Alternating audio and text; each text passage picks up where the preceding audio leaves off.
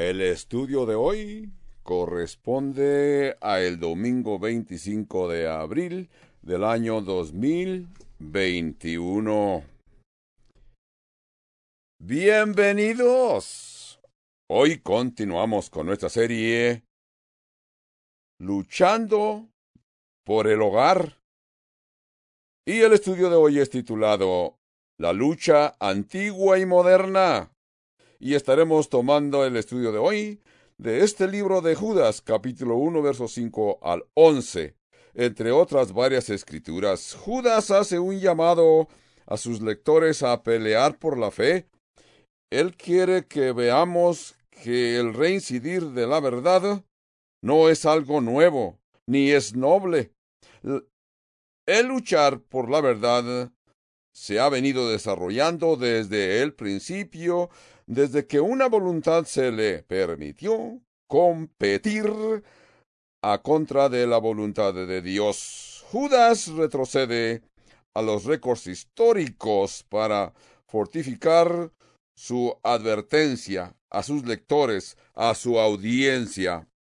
Así nuestro pastor Skip nos hace sobresalir tres lecciones básicas que surgen de este texto de hoy. Esto nos permite con éxitos enfrascarnos entre la antigua batalla en nuestros tiempos modernos.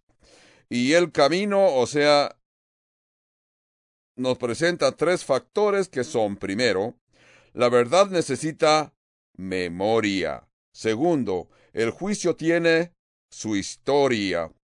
Y tercero, la corrupción acarrea apostasía.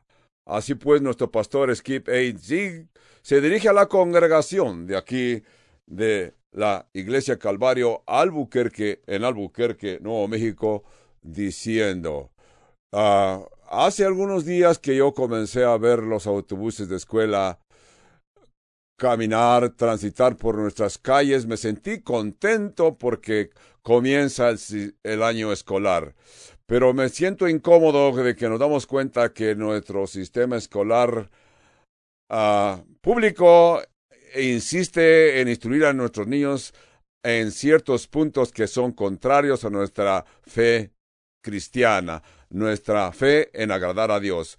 Pero me gustaría más que nuestras escuelas eh, instruyeran a nuestros est estudiantes acerca de la ciencia, acerca de la verdad, estudios sociales, para que nuestros niños puedan crecer, formar un carácter correcto que agrada a Dios, un nivel de academia alto, de veras entrenar y equipar a nuestros niños para su vida futura. Y yo no creo que lo van a obtener del sistema de escolar público.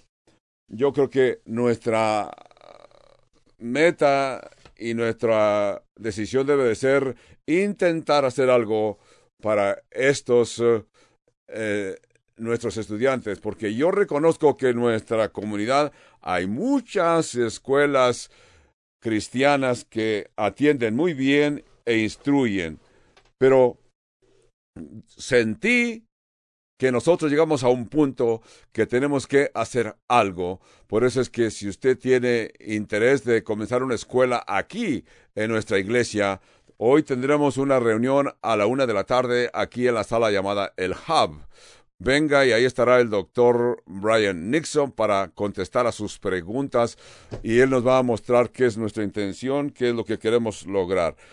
Todo esto es bueno, pero yo quiero saber, advertirles si desean ser parte de estas decisiones. Ahora quiero decirles, abra sus Biblias al libro de Judas capítulo 1. Si estás en el libro de Apocalipsis, simplemente voltea unas cuantas páginas a la izquierda y ahí tienes el libro de Judas. Después de el mensaje de la semana pasada, he recibido muchas llamadas, notas, tarjetas postales uh, este, mensajes electrónicos donde me dan las gracias, porque este tema de veras ha movido algunos corazones para luchar contra la apostasía. Entonces, así que, así que prevénganse para el mensaje número dos del libro de Judas. Mateo Henry, lo voy a poner en la... Un comentarista bíblico dijo, la hipocresía es hacer el trabajo del diablo en el uniforme de Dios. Pensemos en lo que escribió Mateo Henry.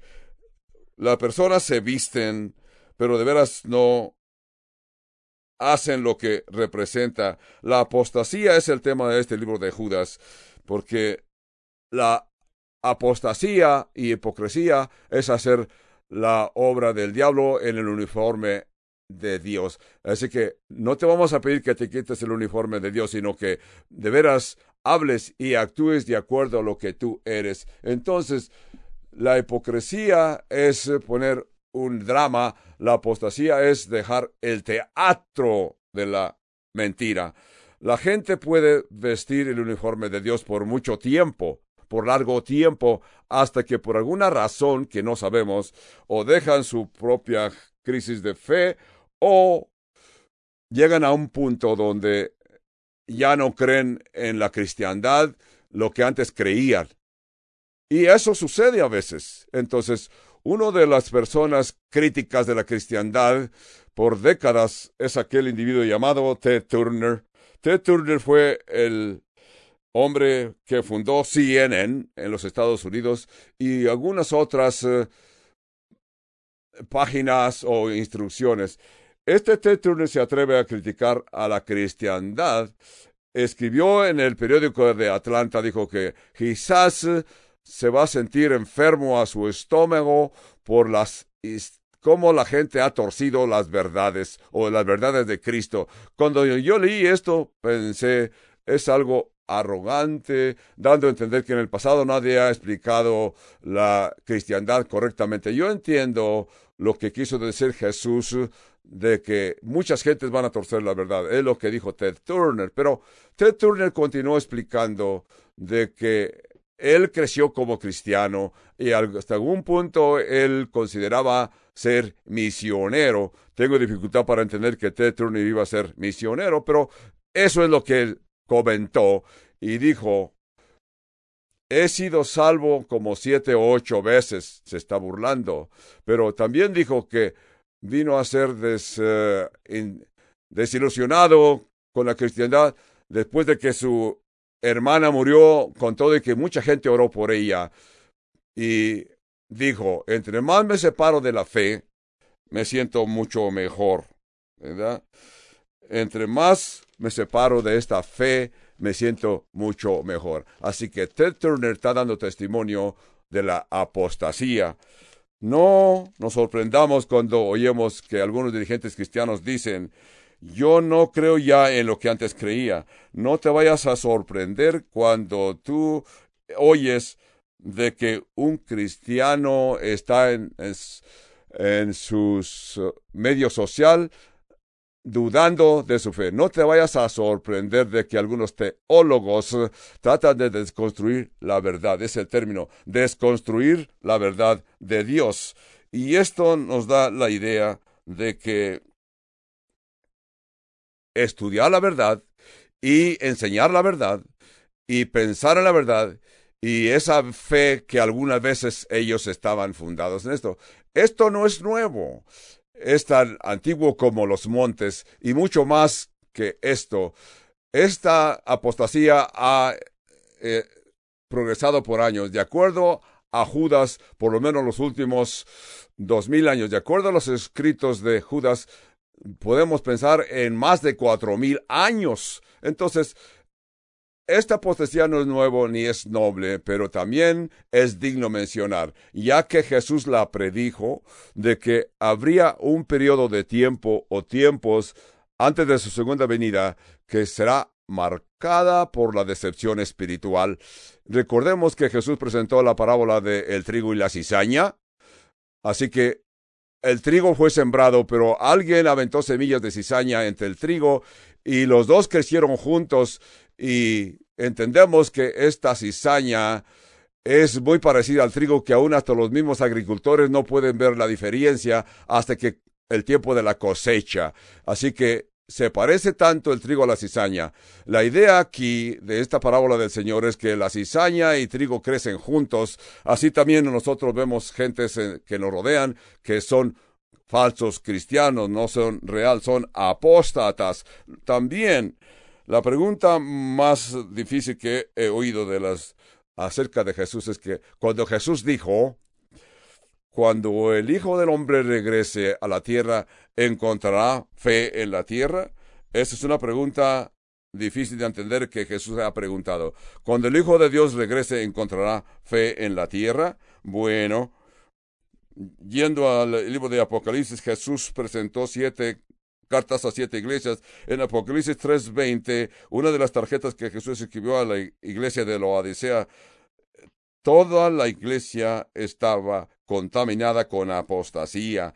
Jesús ni siquiera entró a esa iglesia. La escritura dice en Apocalipsis 3:20, he aquí estoy a la puerta y llamo. Está tocando a la puerta de la iglesia porque él está afuera esperando que le permitan entrar. En esa iglesia, los creyentes de aquella iglesia dice que había algunos creyentes que apreciaban y esperaban que el Señor entrara. Pablo lo predijo también cuando dijo que Primera de Timoteo 3, Pablo escribe que vendrá la apostasía. Dijo, muchos se van a separar de la fe, poniendo atención a espíritus engañosos y doctrinas de demonios.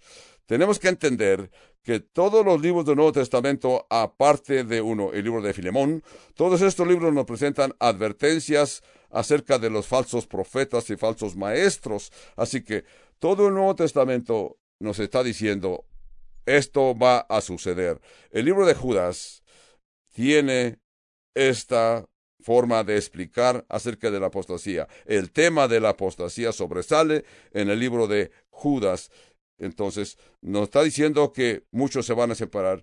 Muchos eruditos reconocidos del Nuevo Testamento dicen que van a encontrar un estilo de rebelión. Gente se va a rebelar. Alguna gente se van a rebelar contra la fe, esa fe que una vez ellos enseñaban y dicen que la creían. Esto puede suceder como individuos y como grupos. Puedes tener una persona que eh, llega al punto de apostasía, una asamblea de la iglesia puede llegar al punto de apostasía. Una vez afirmaban la fe y apostataron. Pero Veamos lo que sucede. No puedes decir con toda claridad, nadie puede llevar una bandera de decir que te diga, buenos días, soy una apóstata, ¿cómo te voy a ver? Ninguna gente pone calcomanías en su automóvil, perdón, que se declare apóstata. Yo les quiero recordar lo que Pablo escribió. Segunda de Corintios 11, verso 14 dice, Satanás mismo se disfraza como ángel de luz, así que no es ah, difícil pensar que sus propios ministros también se presentan como ministros de justicia. El erudito del Nuevo Testamento, Arsi Lansky, escribió y dijo que la forma más horrible de perversión de pervertir la verdad es ser engañados de la apostasía. Vamos a ver el libro de Judas en el verso 5 para ver tres lecciones básicas para entrar en el ring y pelear por nuestra fe, defender nuestra fe cristiana, esta fe que los santos obtienen y se les entregó a los santos. La Primer punto es, vamos a ver, la verdad necesita memoria. Vamos a ver Judas 1.5 que dice, mas quiero recordarlos ya que una vez lo habéis sabido, que el Señor se va a mencionar en el Antiguo Testamento, dice, lo que sabían, mas quiero recordaros ya que una vez lo habéis eh, sabido que el Señor, habiendo salvado al pueblo, sacándolo del, de Egipto, después destruyó a los que no creyeron. Judas está dando a entender que todos reconocemos lo que sucedió en el Antiguo Testamento, como Judas estaba en Jerusalén, escribió a la iglesia y está escribiendo a los creyentes judíos, a los que habían oído todas estas historias del Antiguo Testamento, en su crecimiento, todas las historias del Antiguo Testamento, y Judas les va a mencionar varios ejemplos, escenarios que tomaron lugar en el Antiguo Testamento. Judas dice, quiero recordarles, yo, porque yo sé que ustedes ya lo oyeron, ya lo entienden. El principio aquí es que la verdad necesita una memoria. Estas lecciones tenemos que recordarlas para que las personas que están activos, que se han separado, para que la verdad haga un impacto, tenemos que recordar nuestro pasado. Entonces, esto sucedió en diferentes niveles. Cada septiembre 11, por los últimos casi 20 años, el lugar en Manhattan, de Nueva York, el Ground Zero, se menciona a las gentes que murieron en las Torres Gemelas en el ataque de septiembre 11 de 2001. ¿Por qué recordar esto cada año? Esto lo hacen para que a nadie se nos olvide lo que sucedió en Nueva York. Lo mismo sucede en diciembre 7 cada año en Hawái por lo que sucedió en 1941. Las palabras del presidente F.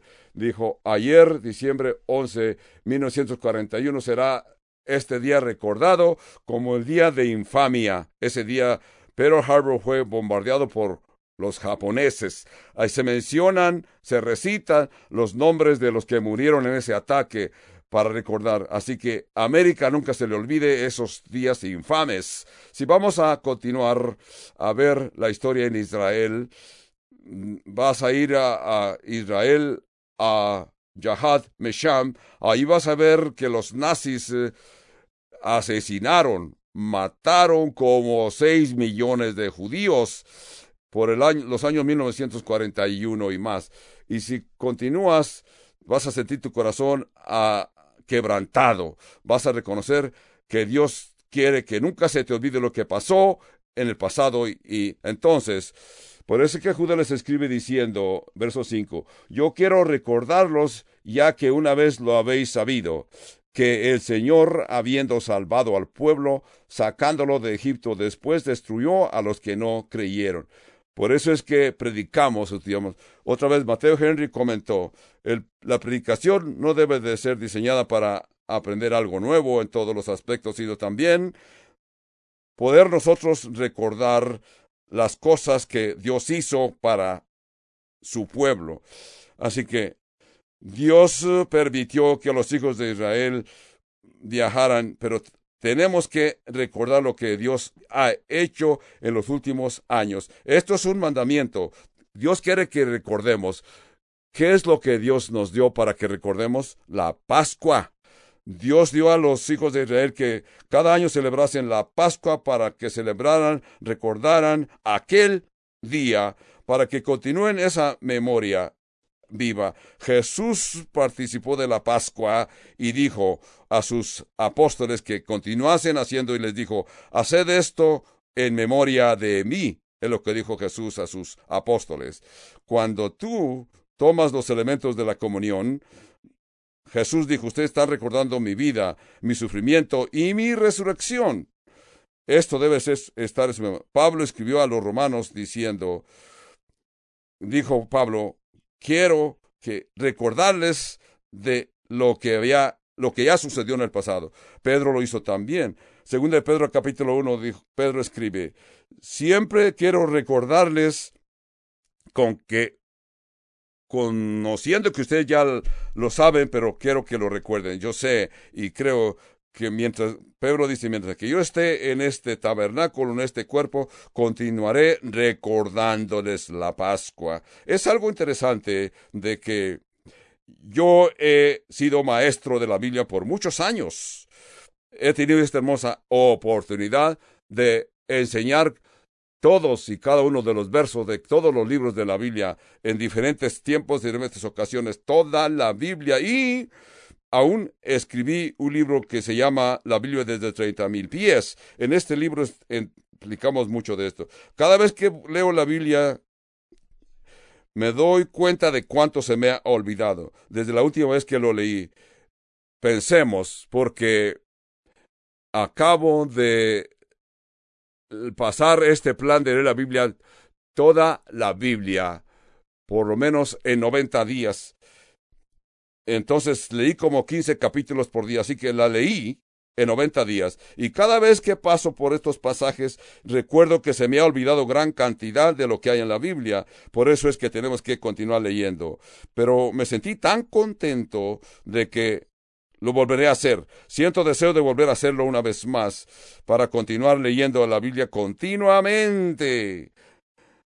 Entonces, pero el punto que quiero explicar que Judas dice que la verdad se tiene que reinstruir, se tiene que mencionar, repetirla una y otra vez a todas y a cada una de las generaciones nuevas, porque esto nos ayuda, ¿verdad? los buenos maestros repiten, se repiten una y otra vez. Yo recuerdo como la primera vez que leí el Nuevo Testamento, abrí la Biblia al Nuevo Testamento y el primer libro que me encontré fue el libro de Mateo, sí, ustedes saben, es el primer libro del Nuevo Testamento. Mateo, lo leí, me quedé admirado, contento, conocí a Jesús, concluí con Mateo y seguí al libro de Marcos y también mi mente siguió pensando, yo había leído esto. ¿Acaso no lo había leído? Me sonaba que era lo mismo que había leído, la misma historia que había leído en Mateo, está en el libro de Marcos, aunque con diferentes palabras, pero continué.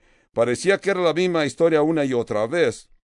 Ah, y luego llegué al Evangelio de Lucas, lo mismo. Pasé Lucas, de Lucas a Juan y recuerdo, como creyente joven, yo me preguntaba el por qué se repite la historia en los cuatro evangelios, pero hay diferentes razones. Una razón mayor es que algunas historias son tan importantes que necesitamos oírlas, memorizarlas y para mencionarlas una y otra vez.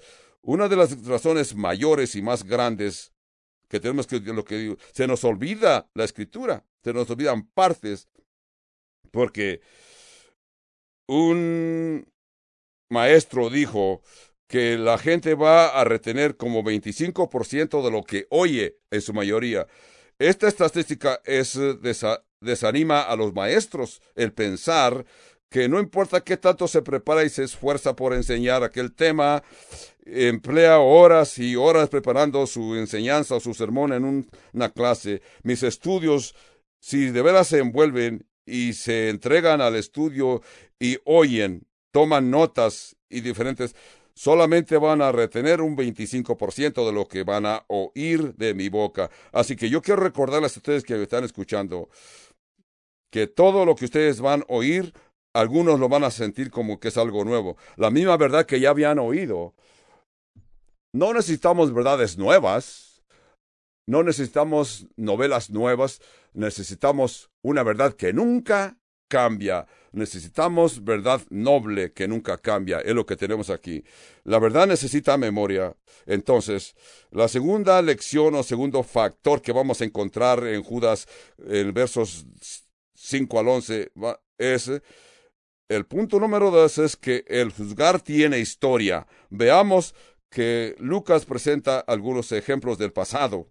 El verso 5 dice, Mas quiero recordarlos ya que una vez lo habéis sabido, que el Señor, habiendo salvado al pueblo sacándolo de Egipto, a los hijos de Israel, después destruyó a los que no creyeron. Queda bien claro, destruyó a los que no creyeron. Verso 6, segundo grupo, y los ángeles que no guardaron su dignidad, sino que abandonaron su propia morada, los ha guardado bajo oscuridades en pasiones eternas para el juicio del gran día. Hay un grupo número tres. En el verso siete dice, como Sodoma y Gomorra y las ciudades vecinas, las cuales de la misma manera que aquellos habiendo fornicado e ido en pos de vicios contra naturaleza, fueron puestos por ejemplo, sufriendo el castigo del fuego eterno. ¿Verdad? Tres ejemplos de el pasado para advertirnos de esta hermosa verdad. Dios no tiene ningún temor para juzgar a un personas que están en posiciones favorables. Ahora veremos que Dios no tiene ningún temor para juzgar aún a aquellos que están en posiciones muy favorables.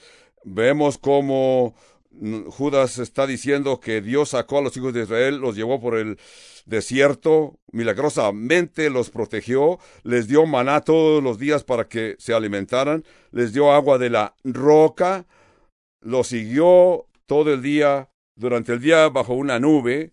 Esto es importante en el desierto de Sinaí. Pensemos en la ciudad de Phoenix, Arizona, durante el verano, y que está cubierto de nubes, algo saludable. Este es algo hermoso de tener. Dios lo hizo por el desierto. No solamente esto, sino que Dios también durante la noche los guiaba con un pilar de fuego, un pilar que los iluminaba y los guardó por cuarenta años. Pero también la escritura nos dice que a la misma vez Dios destruyó a aquellos que no creyeron, los que apostataron de la fe. Dios destruyó toda una generación que salieron de Egipto, de los hijos de desde la edad de mayores de 20 años, solamente dos sobrevivieron, que fueron Caleb y José. Fueron los únicos originales que salieron de Egipto, sobrevivieron. Todos los demás murieron en el desierto. Tú dirás, ¿por qué es que Dios hizo esto? Por la apostasía. Continuaron dudando, rebelándose, no una ni dos veces, sino una y otra vez se rebelaban contra Moisés el caudillo, porque hasta llegaron a decir, regrésenos a Egipto, donde veíamos, imagínate, los que habían sido esclavos ya por cientos de años quieren regresar a esa esclavitud, y aún clamaron diciendo en el desierto, Oh, que si mejor pudiéramos morir en el desierto. Es lo que Y Dios les contestó, dijo, bueno, les voy a contestar su oración. Si es lo que ustedes quieren, lo están diciendo, así sucederá. Así que por los siguientes cuarenta años había una marcha fúnebre, cortejo fúnebre todos los días. Algunas personas han tratado de figurar cuántos morían en ya que eran como más de un millón de personas transitando por el desierto, ellos llegaron a la conclusión. Aproximadamente había 85 funerables, 85 personas morían por día, 7 horas, 7 personas por hora. Así que era un recordatorio continuo diariamente. Moría esta persona, moría la otra persona ya. Así que Dios los juzgó por su incredulidad, porque apostataron. Notemos pues que esta gente eran creyentes y no creyentes. Todos murieron por la justicia de Dios. Dios no iba a permitir que los apóstatas incrédulos entraran a la tierra prometida. El punto de Judas aquí es que el, el mismo libertador de Israel vino a ser el que los destruyó. Su Salvador también puede ser juez. Un Dios de amor también es un Dios de ira. Las dos van juntas, las dos situaciones. Así que es el primer ejemplo que presenta Judas. El segundo ejemplo que presentó Judas, los ángeles en el verso 6, que no guardaron su dignidad, sino que abandonaron su propia morada, los ha guardado bajo oscuridad en prisiones eternas para el juicio del gran día. Aquí hay diferentes eruditos que tienen diferentes explicaciones. Algunos dicen que hace referencia al capítulo 6 de Génesis, donde los ángeles en alguna forma cohabitaron con mujeres humanas y de esta forma producieron esta raza tan rara de gigantes que aparece en Génesis capítulo 6 llamado en hebreo los Neftalins, los gigantes Neftalín. Otras personas no creen que es lo que sucedió aquí. Otros creen y piensan que se refiere a lo Satanás que fue destronado del cielo con todo y un grupo de ángeles que se rebelaron contra Dios y se presentan en el capítulo 14 de Isaías. La razón por este debate es que aquí se mencionan estos ángeles, están encadenados, reservados para juicios futuros. Lo que quieres da a entender que son ángeles caídos, que vinieron a ser demonios. En todo caso son demonios que fueron ángeles, se convirtieron en demonios. Aquí no estoy para explicar este punto. Lo que vamos a ver, el punto de Judas es que quiere aclarar es que simplemente aún a los ángeles que Dios creó para su servicio, no solamente a los nación de Israel, Dios juzga especialmente a seres que Él creó, Dios mismo los creó, que cayeron de la gracia y llegaron a un punto de apostasía y Dios los pone, los puso en puntos privilegiados, en puntos de autoridad, pero aún esos ángeles que Dios creó, también Dios los juzgó y los guarda para juzgarlos. Así que la nación de Israel, los ángeles, ahora el tercer ejemplo es Sodoma y Gomorra. Las ciudades de Sodoma y Gomorra, todos ah, la gente han oído de Sodoma y Gomorra, nadie es inocente. Toda la gente ha oído hasta, las gentes humoristas hacen chistes acerca de Sodoma y Gomorra sabemos que son puntos históricos, cómo la gente a través de la historia han interpretado los eventos que tomaron lugar en Sodoma y Gomorra. Te haces la pregunta, ¿por qué es que menciona Sodoma y Gomorra? Porque recordemos que en el verso 4 dice, una de las marcas de los falsos maestros es que convierte la gracia de Dios en mentiras, convierten la gracia de Dios en, en inmoralidad, en desviación sexual. Dicen, Dios es un Dios de amor y podemos vivir como se nos antoje ya que Dios es un Dios de amor y Dios siempre perdona. Así pensaban los de Sodoma y Gomorra, pero que los falsos maestros evidentemente tenían la libertad de practicar ah, anatomía sexual correcta, inmoral. ¿Qué quiero decir con inmoral? Ellos decían, yo voy a amar a quien yo quiera y nadie me puede decir que esto es malo. Es mi prerrogativa. ¿Quién eres tú para decirme que mi comportamiento o mi preelección no le agradan a Dios? Bueno, notemos que Judas eh, dice inmoralidad sexual, ¿verdad? La palabra griega que utilizó Judas aquí es epornio. Es una palabra que se une, que significa y da a entender desviación sexual, que se separaron de, los de la intención de Dios. También utiliza la frase carne rara. Dice, habla de la actividad sexual fuera del matrimonio, fuera de la voluntad de la intención original de Dios como Dios lo ordenó. Por eso utiliza Sodoma y Gomorra y las ciudades vecinas, las cuales de la misma manera que aquellos habiendo fornicado, fornicado, ido en pos de vicios contra la naturaleza, fueron puestos, por ejemplo, sufriendo el castigo del fuego eterno. Así que la interpretación cambia de erudito a erudito. Cuando menciona Sodoma y Gomorra, dice que aún Dios envió dos embajadores a esa ciudad y los habitantes de Sodoma y Gomorra luchaban para tener relación sexual con los embajadores que dio. Dios envió esos dos ángeles. Así que he recibido muchas cartas y tarjetas postales, pero recibí una carta que me envió una persona que respeto altamente porque es arqueólogo y está excavando esa área donde existió Sodoma y Gomorra, está excavando en Jordán, en ese país de Jordán. Él me envió una carta y se las voy a leer para que entienda lo que él me dijo. Este es nuestro hermano eh, Stephen Collins. Dice, Skip, estuve oyendo tu predicación hoy eh, dirigida estas historias. Yo creo que hay muchas cosas que se les ha escapado e ignoran intencionalmente algunos de los uh, maestros de nuestros contemporáneos. O una cosa, o se los olvidó, o voluntariamente han decidido olvidar.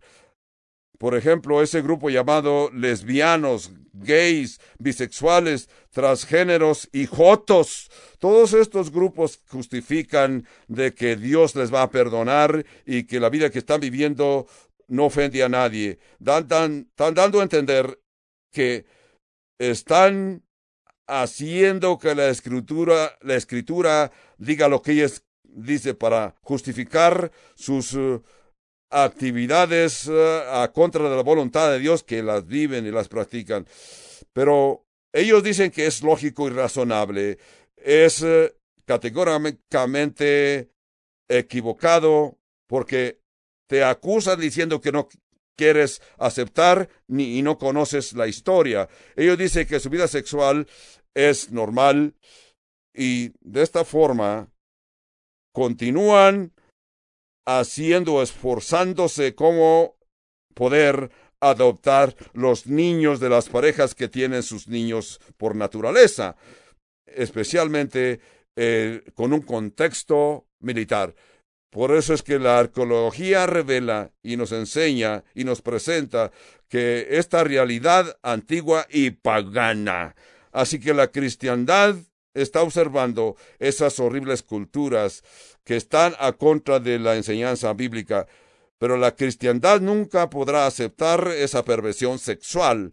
Con toda claridad sabemos que están corruptos y ellos continúan corrompiendo a gente buena, ya que nuestras culturas actuales se oponen a esa actividad de los lesbianos y bisexuales. Ellos dicen que es una forma normal de vida.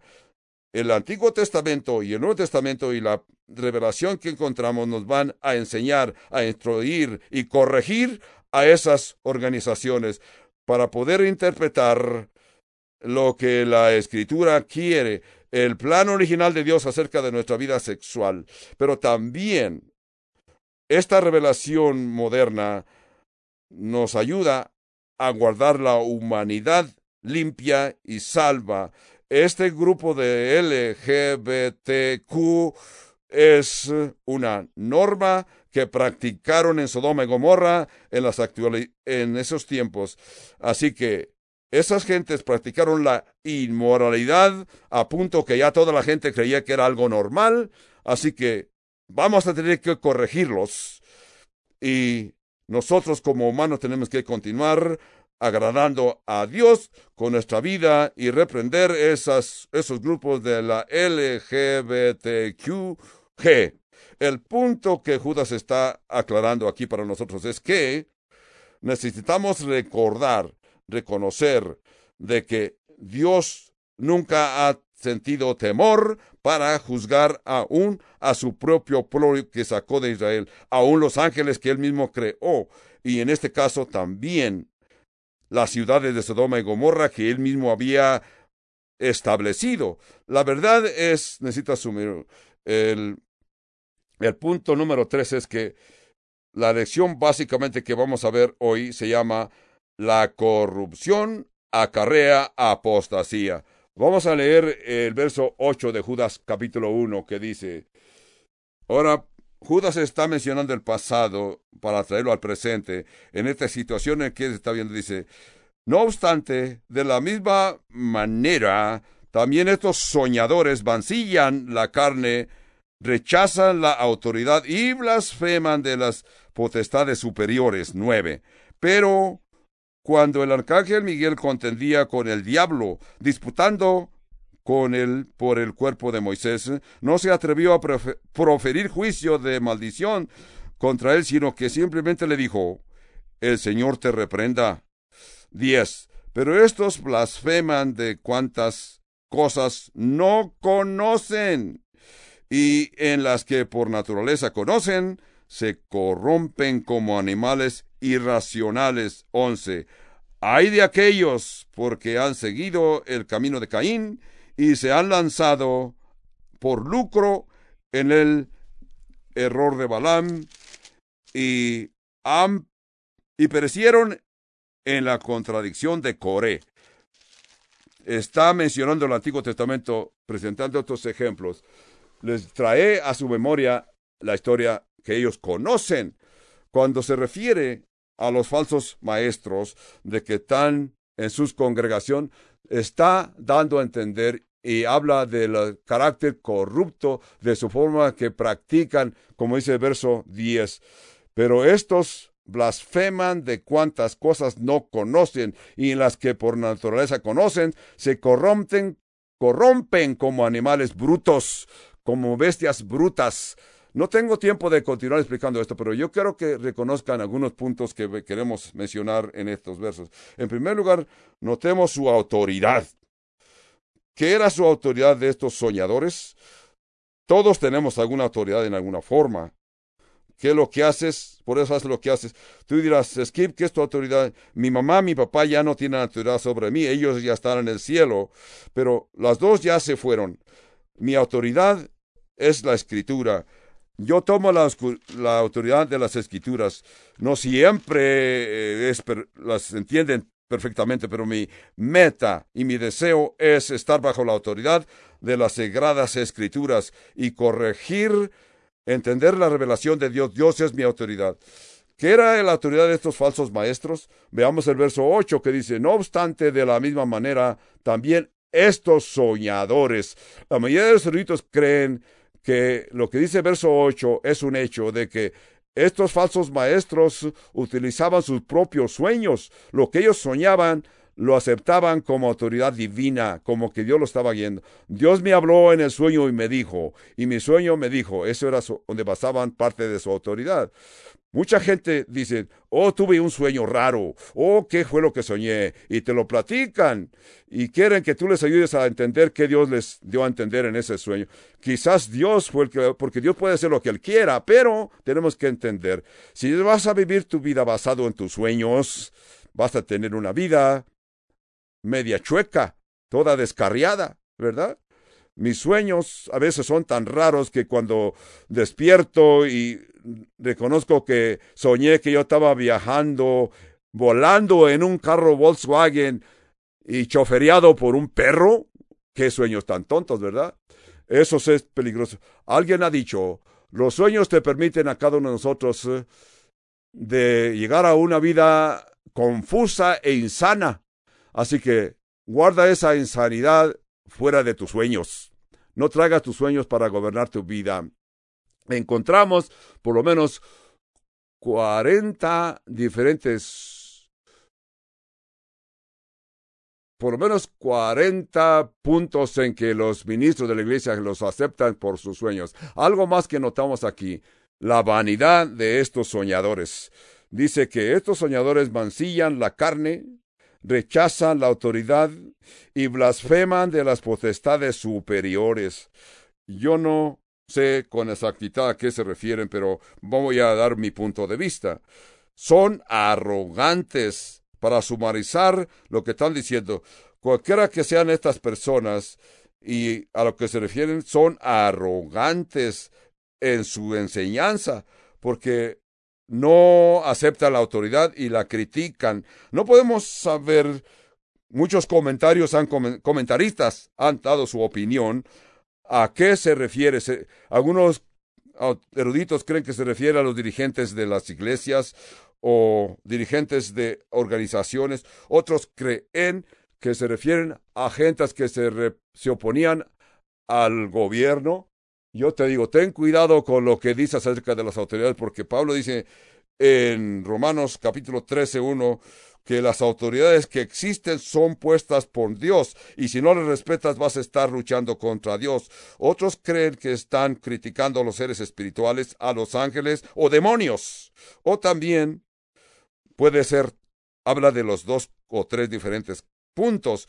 Yo te quiero decir que estos predicadores, predicadores arrogantes, estos predicadores arrogantes tienen la misma oportunidad de aclarar sus explicaciones como tú y yo, pero ellos actúan con rabia. El punto, aún el arcángel Miguel, el arcángel más poderoso de la historia, tampoco se atrevió a reprender a Satanás personalmente, sino que solamente le dio a entender que la autoridad la tiene Dios y solamente Dios tiene la autoridad de reprender.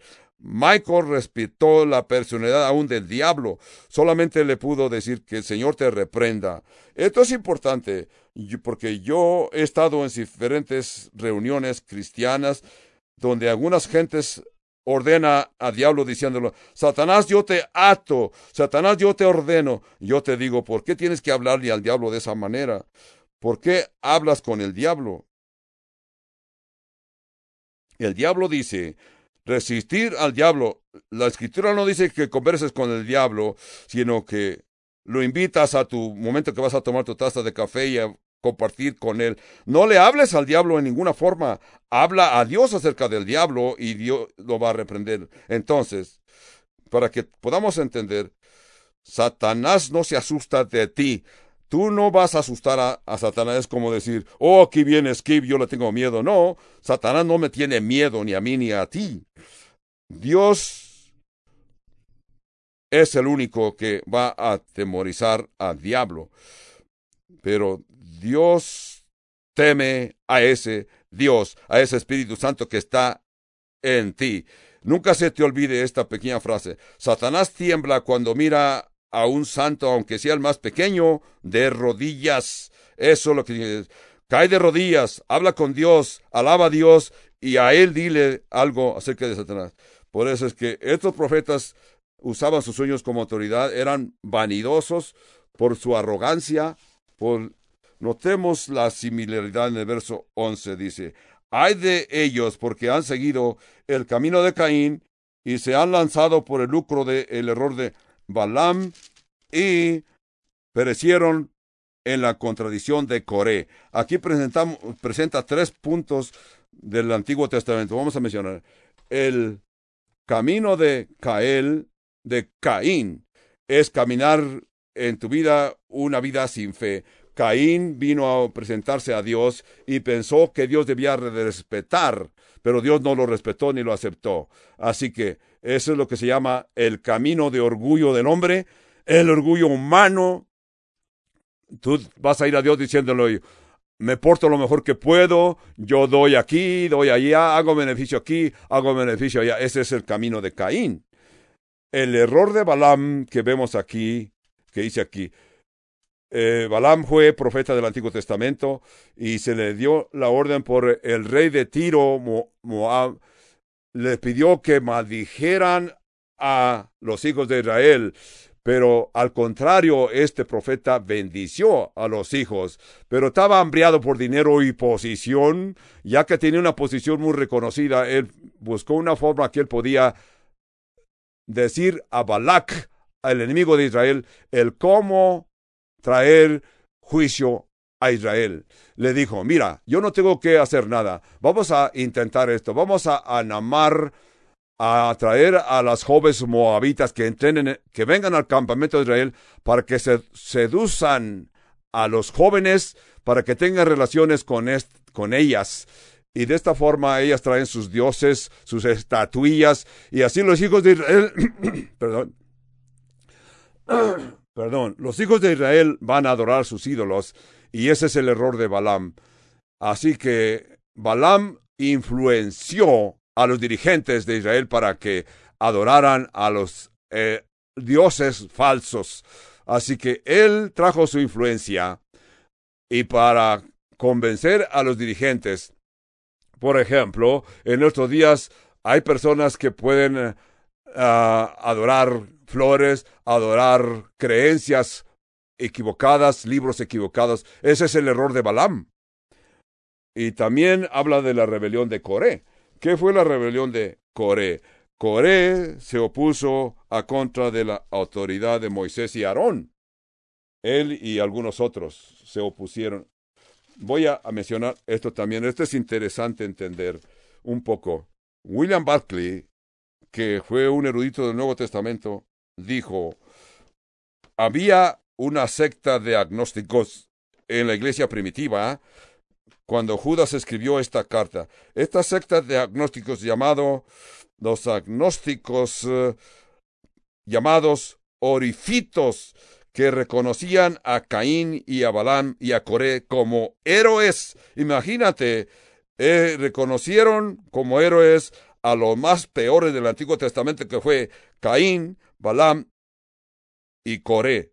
Este grupo venían y decían, oh, recuerden a estos personajes que son históricos y se y fueron sobresalientes. Esto me llamó la atención, porque estas gentes llaman a estos como héroes. Lo decían porque eso fue la palabra que hemos oído más y más y más como en su comportamiento equivocado. Esta comunidad de transgéneros que mencionan a un individuo llamado Bruce Henner como héroe. Bruce Jenner ahora es como Balam, lo consideran como es. A unos periódicos lo, lo presentan como héroe. ¿Por qué? Porque Bruce Jenner perdió la vergüenza y está, tiene un gran demonio. No es ningún héroe.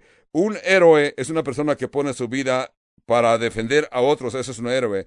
Un bombero, un oficial de la policía es un héroe. un soldado que va a la guerra para pelear por la libertad que tenemos en nuestra nación. Esos son héroes. ¿Verdad? Entonces, Bruce Jenner no es ningún héroe, es un traidor.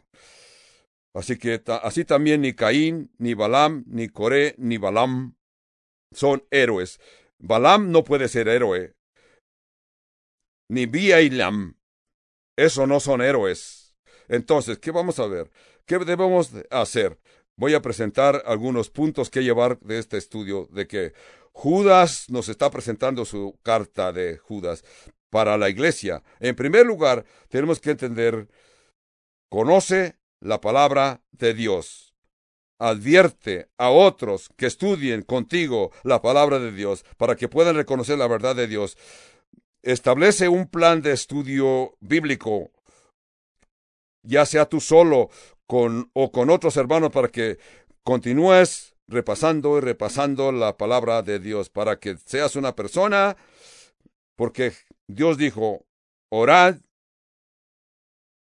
velad y orad. Fue lo que dijo Jesús, velad y orad siempre. Estén conscientes, usen discernimiento en oración. No nomás camines a lo con libertad, sino entonces, punto dos es sé un centinela, como dice Marcos 3:13, velad y orad. Punto número tres, tengan cuidado de quienes ministerios estás ayudando económicamente. Un político dijo, la iglesia necesita cambiar lo que enseña a tal punto que se parezca a la edad moderna, ¿verdad? La iglesia necesita cambiar lo que enseña para estar de acuerdo con la edad moderna. Eso no va a suceder porque no es, no es verdad. Esto no sucederá. No necesitamos cambiar cómo enseñar para que nos acepten la edad moderna. Estamos aquí para que la edad moderna cambie por nuestro comportamiento y nuestras enseñanzas. Me gusta lo que dijo Billy Sande un día. Billy Sande era un jugador de béisbol profesional, pero se convirtió en predicador y predicaba de una forma muy humorista. Un día se subió al púlpito, dijo, me han dicho que yo he estado enseñando en forma equivocada, pero si ese es el caso, vean lo que yo les enseño de diferentes formas. Así que, en primer lugar, conoce la palabra. Segundo, sé un centinela. Punto número tres, tengan cuidado con qué ministerios ayuden. Punto número cuatro, ármate de valor. Ármate de valor por esa fe que una vez entendiste. Se va a necesitar valor, se va a necesitar que uses un, llegues a un punto de valor de, y te separes. Así como Ted Turner dijo, entre más se separaba de la fe se sentía mejor. Claro, yo te puedo decir, entre más te aferres a la palabra de Dios, te vas a sentir mejor y más fuerte y con más solemnidad en la presencia de Dios. Eso es lo que les recomiendo. Padre Santo, gracias por esta fe. Señor, gracias por esta verdad que se dio a los santos una vez por todas. Señor, gracias por el Señor Jesucristo. El Señor Jesucristo descendió por el amor que tuvo para salvar al pueblo, para salvar la humanidad, en una forma clara y fácil. Señor, gracias porque Jesús dijo, yo soy el camino, la verdad y la vida y nadie viene al Padre sino por mí. Palabras de Jesús, Padre, te decimos y te pedimos que ayudes mucho más personas que vengan a ti, que acepten al Señor Jesucristo, no por lo que oyen de las eh, agencias o organizaciones del mundo, sino porque ellos oyen y les testificamos que tú, Padre Santo, permitiste que tu Hijo viniese al mundo para presentar y salvar a la humanidad y llevarla desde la tierra hasta el cielo. Todo esto te lo decimos, Padre Santo, en el nombre de Cristo Jesús, hoy y siempre. Gracias, Padre Santo. Gracias, gracias, gracias. Así pues, hermano, si usted nos está escuchando a distancia de la iglesia Calvario Albuquerque, de Albuquerque, Nuevo México, y desea comunicarse con nosotros, tenemos un número telefónico gratis sin costo alguno para usted. Llámenos al 1 800 922 1888. Y si usted desea comunicarse por correspondencia, envíe sus cartas y tarjetas postales al P.O. Box 95707 Albuquerque, Nuevo México, con su número postal 87109. Que el Señor me los bendiga rica, ricamente. El estudio de hoy corresponde a el domingo 25 de abril del año 2021.